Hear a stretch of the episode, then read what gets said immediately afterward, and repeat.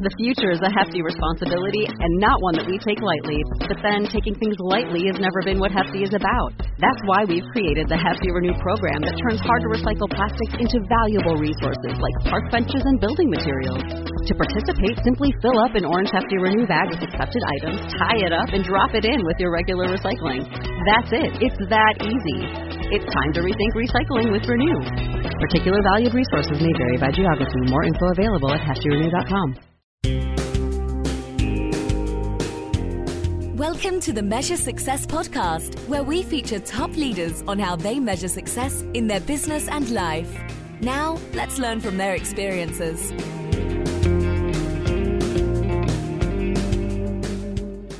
Carl J. Cox here, and I'm the host of the Measure Success podcast, where we talk with top leaders about inspiring success. This episode is brought to you by 40 Strategy. At 40 Strategy, we provide strategic planning consulting to help organizations realize and achieve their dreams. Christine, basically, what we do is we help companies create strategic plans and measure the right KPIs for success. Only 10% of our organizations actually successfully complete two thirds of their strategic objectives. And, and Christine, I don't know about you, but I think that's pretty crazy that that's only true. Do you agree? I do. I do. So, so at 40 Strategy, your success is our passion. That's why organizations calling us to help. Not only do we come up with strategy, but with proven practice to actually make sure it gets done. Harvard research shows if you focus actually on the right KPIs, you could triple the likelihood of your success. So please contact us at catch at 40strategy.com. That's like catching a ball at 40strategy.com, or just go to our website, 40strategy.com. And also, I'm um, just going to do a slight little plug here on the Measure Success podcast. We're going to have a fun little marathon um, I'm trying our first marathon. And, and if you, you, would have been listening to the earlier episodes, we I challenged John Foster to run a marathon with me. So we're scheduled at the end of October to run our first marathon. You're going to see a bunch of social media because I've been doing little videos at the end of many of my runs. And they're pretty humorous of my struggle of trying to run for the first time a marathon. So I hope you enjoy all of that. So let's let's go ahead and move forward. Um, I'm going to talk about a little shout out. I love to give a shout out to somebody, and, and that person's Adi Clavette.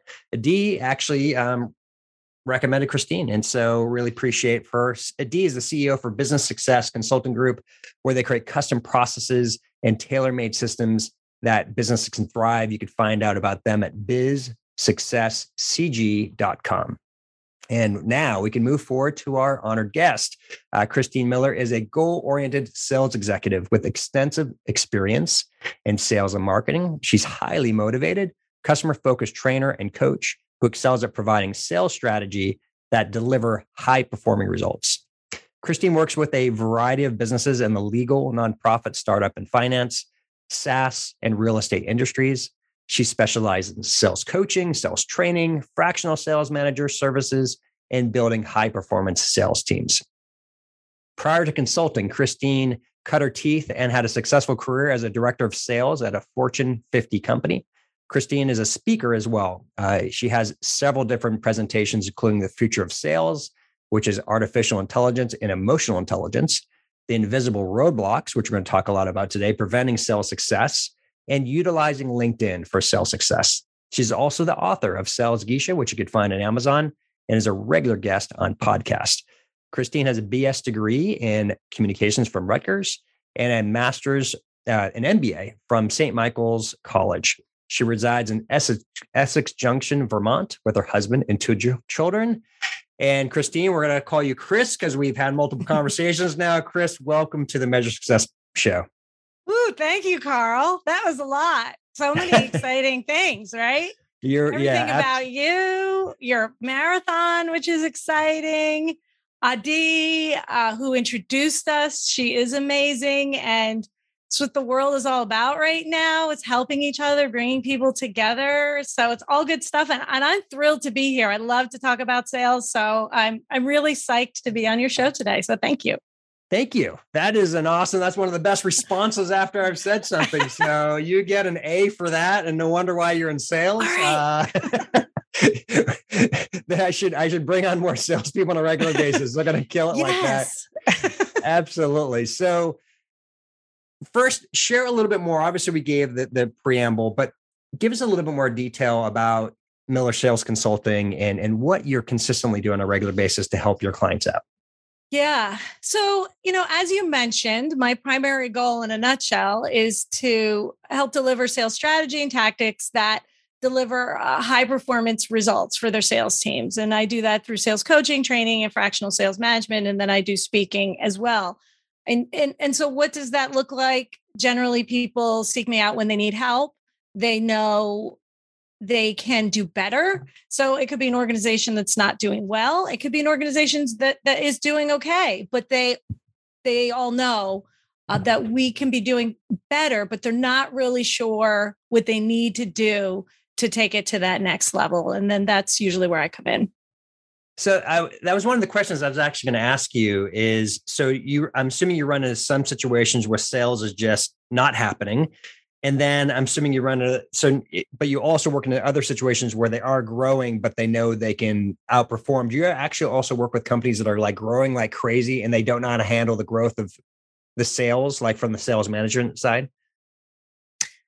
Um, yes. So they are all different scenarios, but yeah, they're they're all similar in the sense that they need help. And the funny thing is, and I've worked with you know many different industries and you named a few at the beginning and there's others that i worked with and everyone sort of feels like they're unique right? Like oh i don't know. If you really don't know this industry we're different. And and they are in what they do but usually when it comes to sales uh, there's something missing in the process.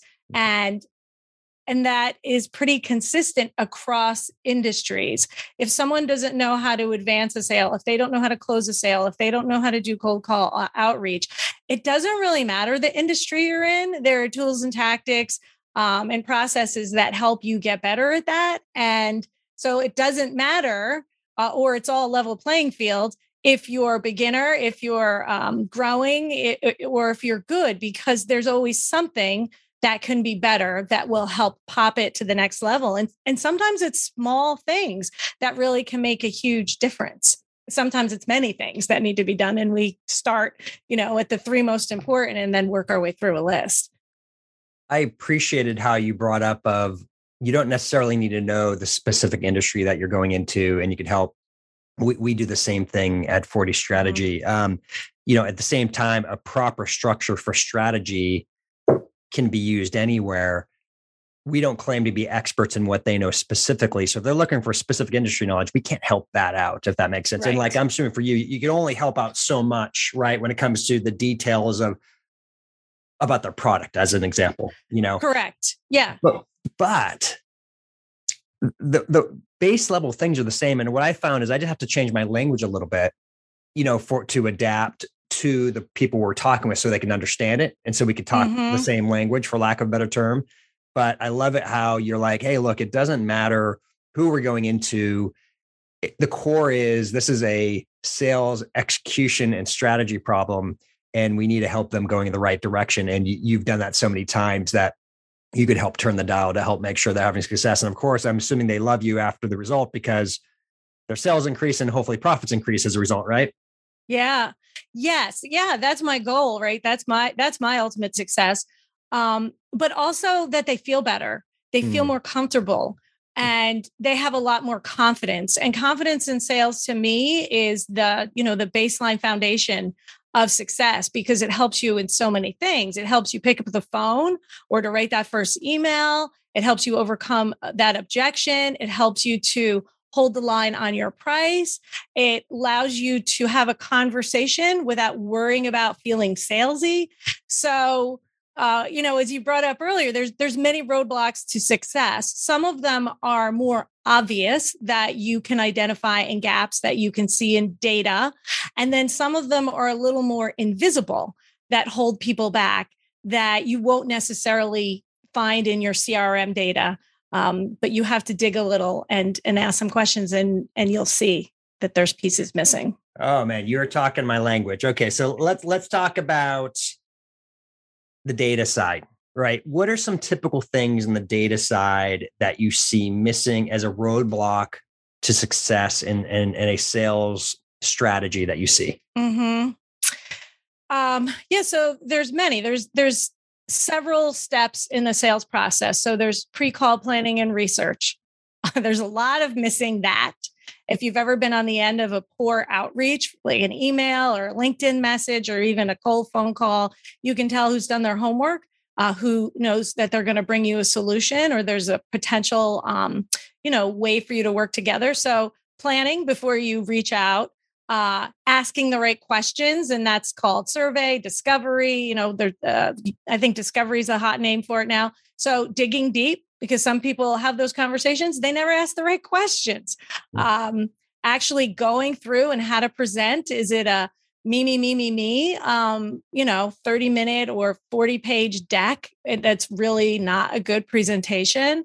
How they handle those objections or roadblocks that pop up. Um, do they know how to close? And i mentioned advancing the mm. sale and this is where a lot of people get stuck is uh, do they know the difference between advancing or continuation? I mean there are concrete steps that move a deal forward. That's advancing. And there's a continuation and those are like uh, call me in a week. Let me think about it. I'm send me some information. Those real loose um, uh, you know but people get excited sometimes. Oh they they're interested. It's not that's sounds purgatory. um, I, am laughing because I, I, I have used that many times. I, I um you know on LinkedIn I get I don't know how many calls and notes a day where everyone wants to meet with me tomorrow, right? You know, and, and for oh yeah, because you got minutes. nothing going on.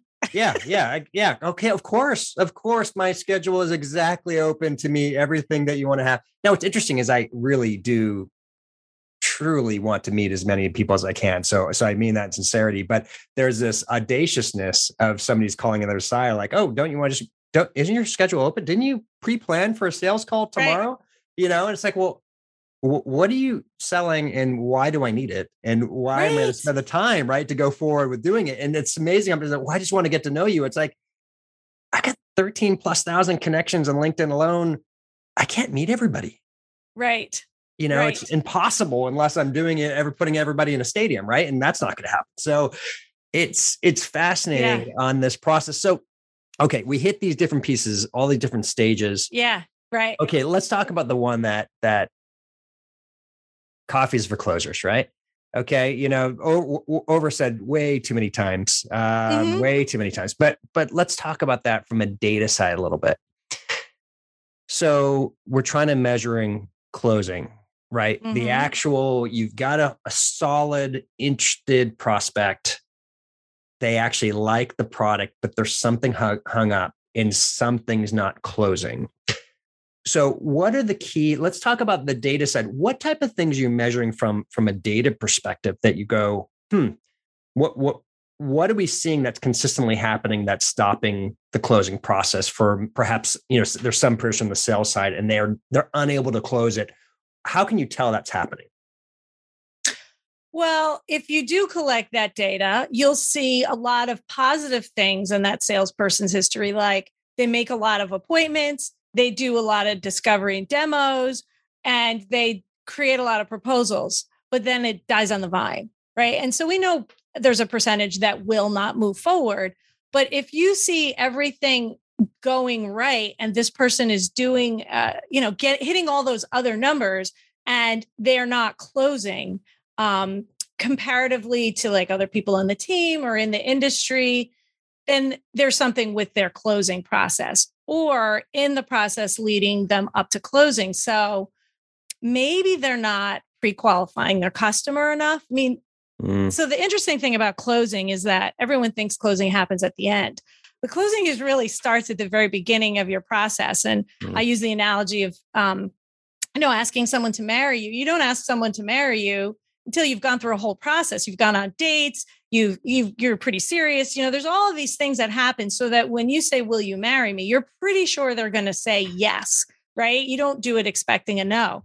And so with sales, though, right? How many times do we go in for the close with our fingers crossed. like mm. we don't really know, but we're hoping. And so, you know, it is a process that starts at the beginning, pre qualifying the right customers and having the right conversations. And that's why all these pieces come together because if I'm not able to make a connection um, between a problem that I'm solving, it becomes a want versus a need. So you're saying, here's a customer, he's like into the product, everything seems to look good and then it doesn't close well have we demonstrated that this is really something important for that customer? Have we shown an roi on their investment that makes it really difficult for them to say no? And it'll try i mean you'll see if if you study the data you'll see the the tracking and the trending that someone will take them till the very end and and then it won't happen. And it could be their closing technique or it could be that they're talking to the wrong people or they're not doing it properly throughout the process and that's why it's not happening. And so when you go into a situation like that and let's say you have the superstar and and um, they're doing all great from the front end metrics and once again the closing doesn't appear well you, will you end up diving in deep with them to figure out what's failing in those different stages Sure. Yeah. I mean, there's simple questions. Well, you know, you can look at the proposal, right? You can ask um, what problems are being solved. Um, what was the reason it didn't close, right? Did they say at the end that it was the money? Did suddenly another owner, partner, board of directors, or something pop up that were involved in the decision making process that that salesperson didn't know about because they didn't ask the right questions earlier on, right? And then that other decision maker can actually not be on board. And so that makes uh, the deal go south. Um, did we not demonstrate that really we're we're solving a problem that's really going to make life much easier for them, business better? Um, yeah, so it's it is asking a lot of questions and digging in. Uh, and usually it doesn't take that much work to see where the breakdown is. It's it's usually pretty obvious. Hmm. I, I, think that's probably encouraging, right? For for those who aren't aware, right? You know, like think things are failing, but from your expertise, you can see where along the stages it's failing, and then you can dive into that and see the progress. So you mentioned something earlier about, and I love this because I see this often too, that sometimes the invisible or most important things are not being tracked in the CRM. So give give the audience an, a, one or two examples of something like that where mm-hmm. it is mm-hmm. truly the most important thing, but it's not being tracked, and mm-hmm. it's the mm-hmm. true reason. It's it's what I'd say is a, it's a significant reason why outcomes mm-hmm. aren't positively taking place. Yeah. So there are five um, invisible roadblocks that I've identified that I think are are critical. So one is vision, right? Where do you want to go? Two is strategy, Carl, right? Because I need to know how I'm going to get there. Absolutely. Then, right. Then the third is process. Then the fourth is fear. Now, fear comes, shows itself in a lot of different ways. So there's, eh, there's not a week that goes by that someone doesn't tell me they're scared of being salesy, right? There are people mm-hmm. that are fear technology. There are people that fear change. Um, so fear is uh, the fourth one. And then the fifth one is personal accountability because as much as we think we're amazing sales leaders managers um, business owners at, you know truly literally at the end of the day the results and the outcome rest on the shoulders of the person that is supposed to be performing the work. And so all of them uh, play into uh, you know not being as successful as you'd like to be. So if you don't know where you want to go if you don't know how you're going to get there if you don't have a process if you have these fears that are holding you back and then you're not holding yourself accountable to do the work that needs to get done it's not going to happen and it's not going to happen to the level that that you want it or the organization wants it and folks, this is why Chris and I just hit it off on day one. Because if you'd be able to see on my board for those who are watching on YouTube, I've got seven stages of strategy, and you named five of the seven in a slightly different way. And and it's it, you nailed it though. I mean, it's you got to know, I love it, where you're going, how you're going to get there. Are you going to follow it? I have the fear thing is one of the most not talked about areas, but so significant. In our studies, only 20% of organizations actually start their strategic initiatives on time. Yeah, that doesn't surprise me, but it's sad. That's yeah. yeah, yeah, it's crazy, right? And and but I I think it's because they don't do the the uh, up front and they're afraid to change. You know, it's it's it, you've probably heard the story of Cortez, and he you know a long time ago went to in South America and that he burned the ships. He burned the ships. You know, you've heard this fa- phrase more than once in in history, and the reason was because you can't go back, right? You have to be willing to dive in, take a risk, uh, and that's on both sides. The salesperson has to be willing to to ask, right? Or properly, you know, make sure there's success. And then the other side, the customer is taking a risk. I think that's sometimes the most interesting the customer is afraid of failing on that purchase. And and boy, if we don't understand that properly and help them overcome their fears, they'll never move with you. You know, they'll they'll never talk about it. They'll go through and um, that's a, a, huge problem um, on a regular mm-hmm. basis. So, anyways, I love it. I and I love that you have it there. And and obviously we're going to be working together more because it's like yes. we're doing the same thing. But I once again, my focus is not on sales; it's more on the, the overall corporate strategy. Yeah. But I love it how you have that. So let's the personal accountability part. Okay, so yeah. this I, I, can't tell you how many times it's like, well, they're just not getting it done. You know, mm-hmm. um, let's say you have somebody who is performing really well actually on three or four of those, but for whatever reason, there's person accountability issues um, that's taking place. Could be a management, could be. Mm-hmm. How do you mm-hmm. coach your clients when that's going wrong, and how do you create something so? I, I, uh, ideally, personal accountability is going to improve, so they're going to have a more likelihood of success. Yeah, and we see it. So we think personal accountability um, often with the low performers because that's usually a part of it. But yeah, we can have high performers that lack in personal accountability as well. And in sales, that can also be uh, often be hidden by big numbers. So uh, someone might have a uh, couple of really large accounts that carries them. They do well. It makes them hit their numbers. Um, and that can be buried into team numbers as well. So that manager looks good.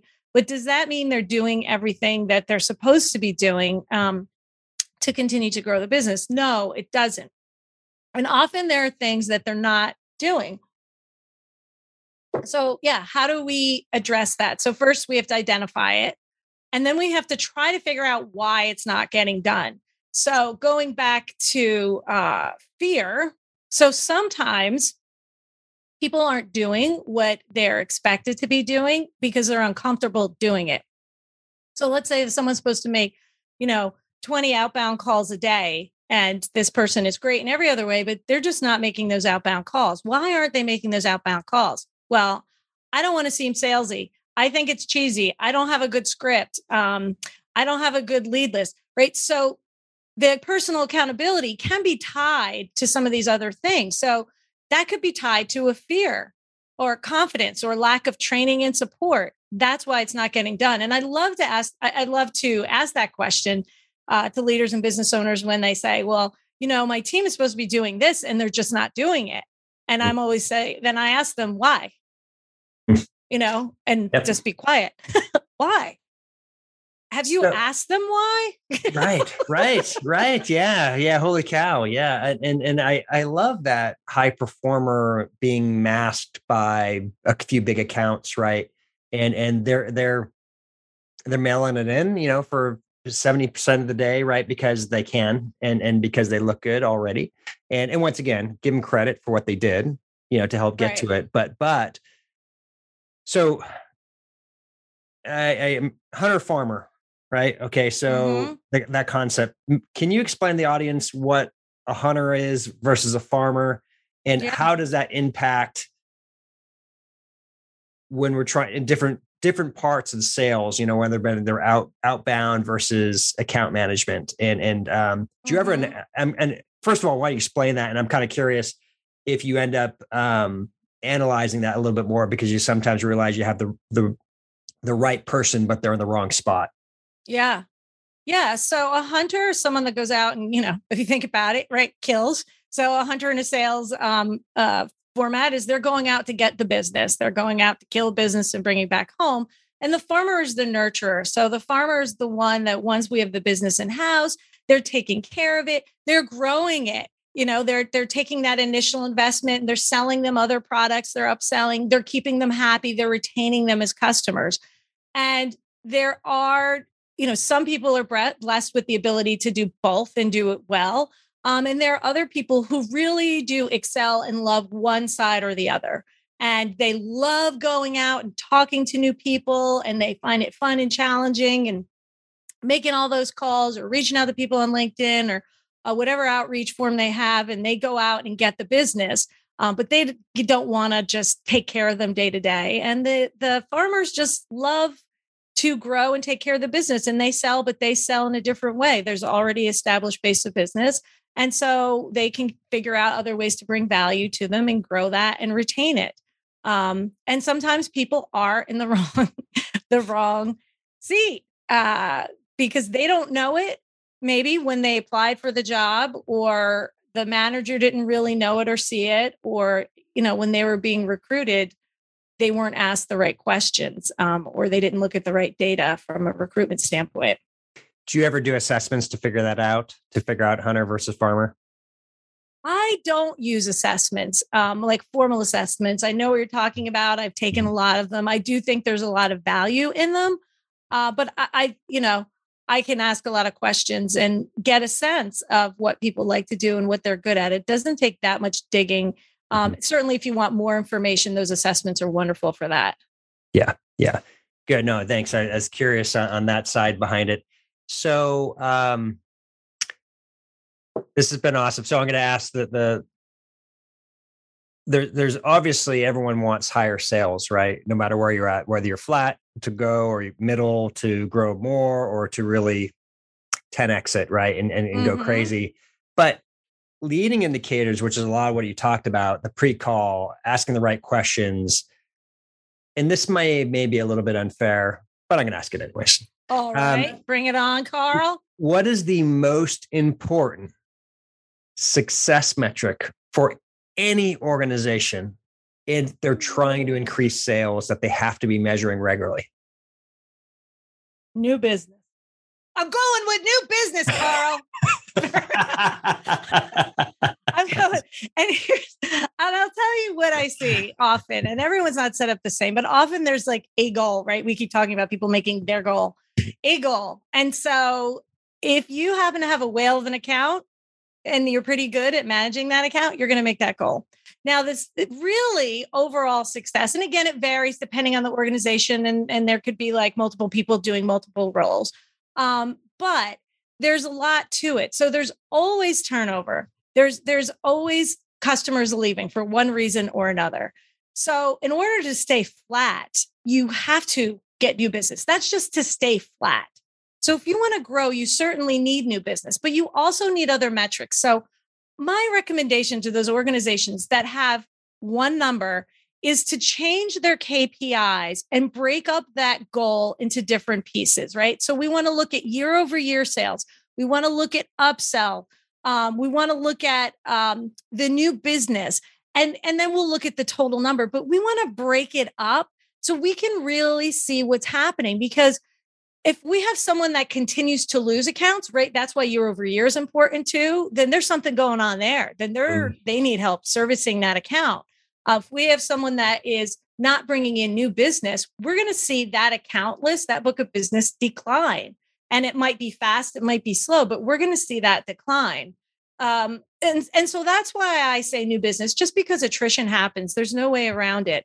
And more and more, I see this value put on new business. Now, that can't be the only one, uh, the only metric as well.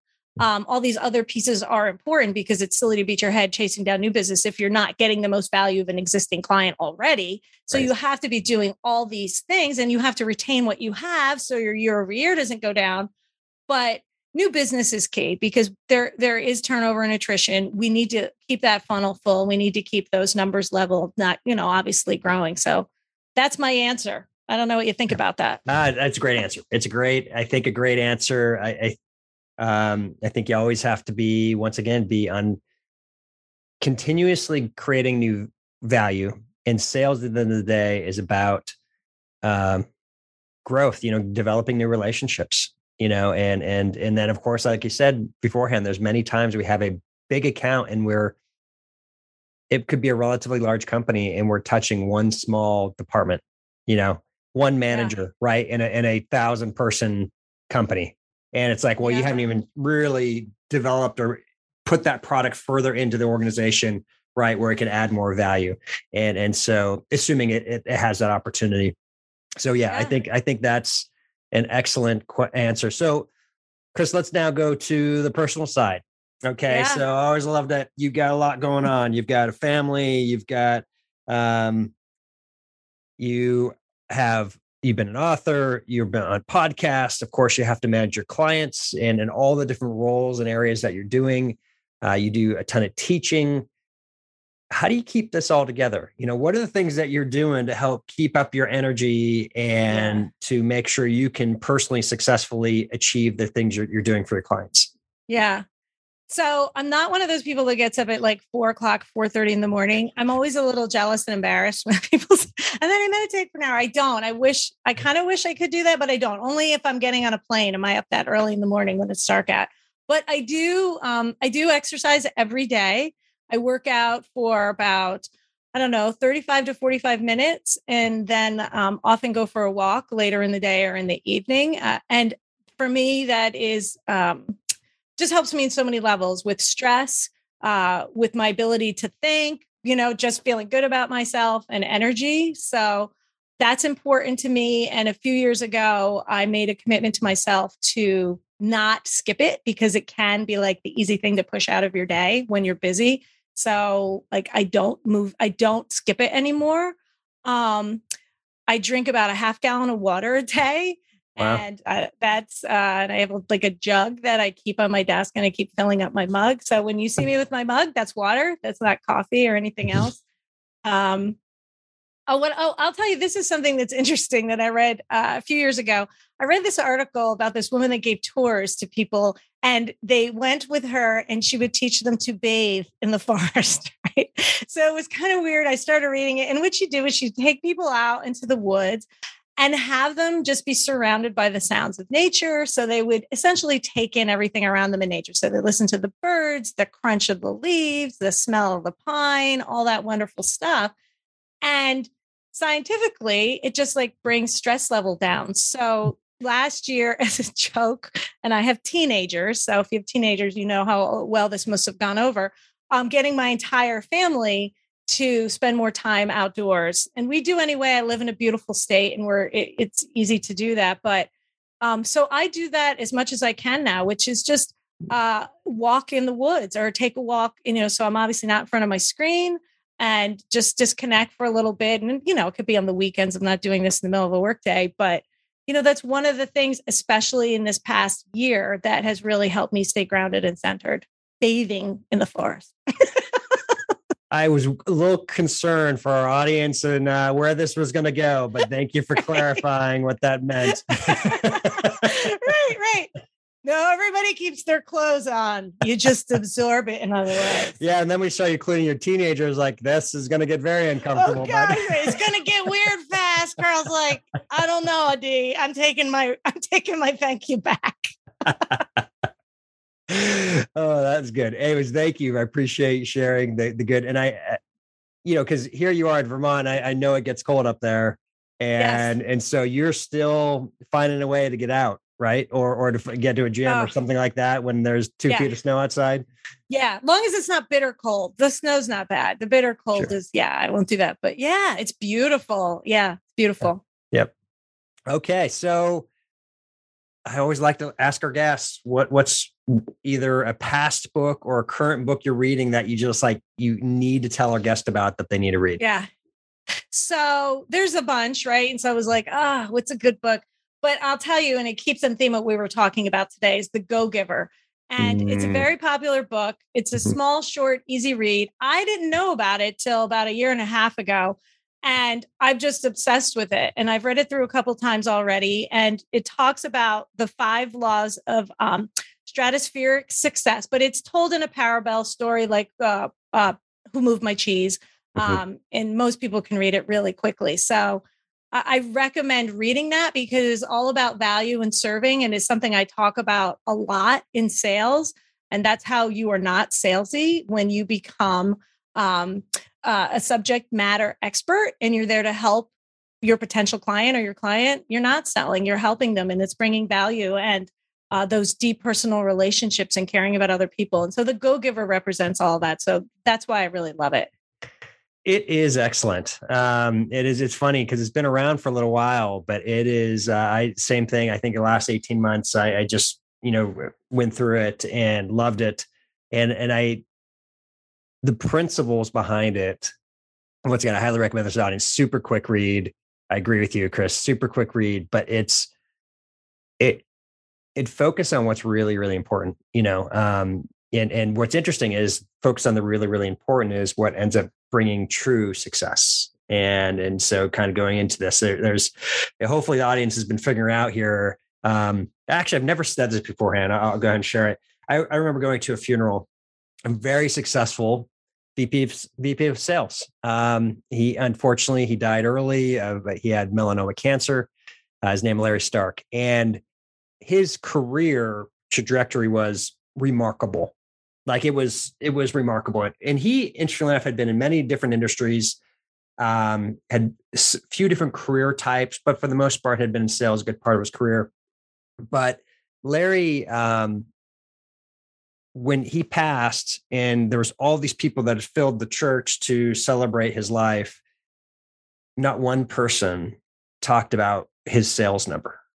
Not one person right. talked about how he had tripled companies. Not one person had talked about these measure success things from the business side. What they talked about within the businesses is how they he impacted their life.